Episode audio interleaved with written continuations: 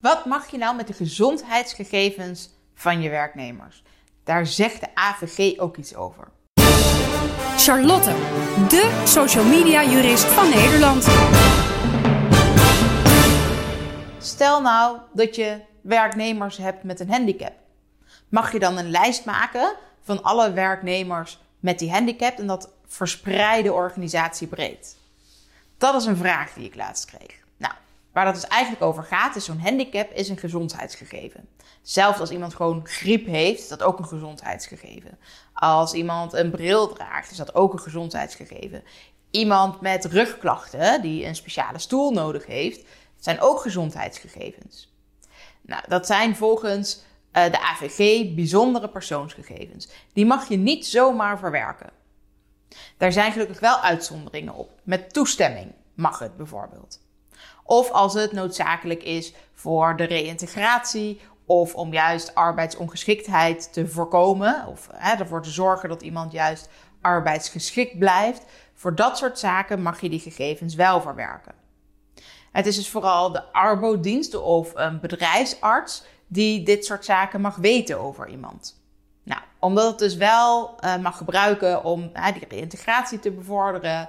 Of om ervoor te zorgen dat iemand wel arbeidsgeschikt blijft. Dus omdat je moet weten dat iemand een speciale stoel nodig heeft of een speciale muis moet gebruiken. Mag je dat dus op zich wel registreren. Maar dat mogen dus alleen maar mensen weten voor wie dat ook nodig is dat ze dat weten. Je mag het dus niet organisatiebreed verspreiden mag ze niet een e-mailtje de deur uit doen met... Uh, goh, luister, uh, die en die, die zit in een rolstoel. Dus zorg alsjeblieft altijd dat je... Nou, uh, niks voor de deur zet. Dat de gang altijd sowieso breed blijft. Dat soort zaken. Wat je wel mag doen, is meer algemene informatie verzamelen. Dus, of, of verspreiden. Dus dat je zegt van zorg ervoor dat de doorgang altijd minimaal een meter breed is. Uh, zorg dat je altijd dit of dat doet. Laat uh, spullen staan waar ze staan. Gebruik niet de bureaustoelen van anderen. Ga niet de muizen van een ander gebruiken.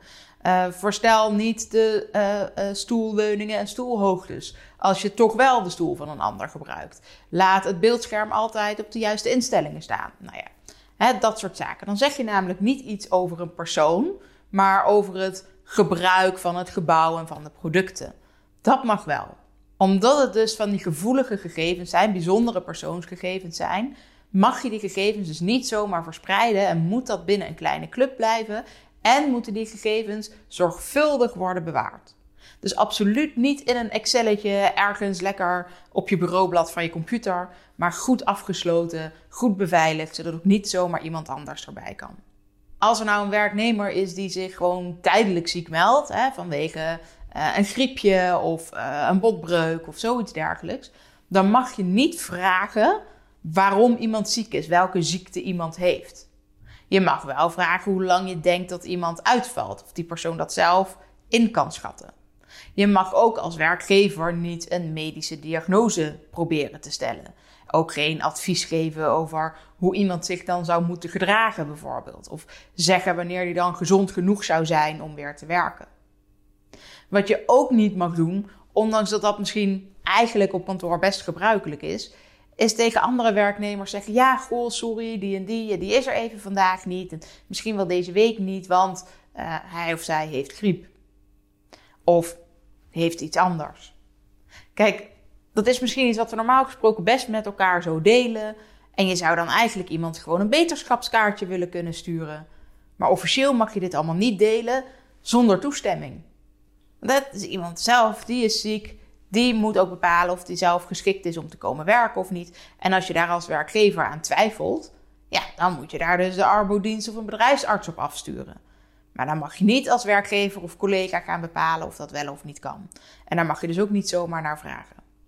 Collega's onderling, hè, dus stel dat je nu weet dat iemand niet op kantoor is, uh, misschien meer in het algemeen wel uh, vanwege ziekte. Ik vind dat dat toch nog wel net moet kunnen. En ze hebben ook buiten kantoorcontact. Ja, dan mag die persoon natuurlijk best gewoon zelf uh, bellen, mailen, een sms'je sturen en gewoon vragen: Goh, wat is er aan de hand? Dan wordt dat namelijk niet vanuit de werkgever gedaan, maar dan zien we dat als een privésfeer. Nou, ik hoop dat je zo iets meer weet over wat je nou wel en niet mag delen over handicap en ziekte van werknemers, met wie je dat mag delen en hoe je dat allemaal het beste op kunt slaan. Mocht je over dit soort zaken nou meer vragen hebben over hoe je hiermee om moet gaan, maak dan vooral een afspraak. Dan gaan we gewoon eens even zitten over hoe het bij jullie nu geregeld is, wat de problemen zijn en hoe we dat het beste kunnen tackelen.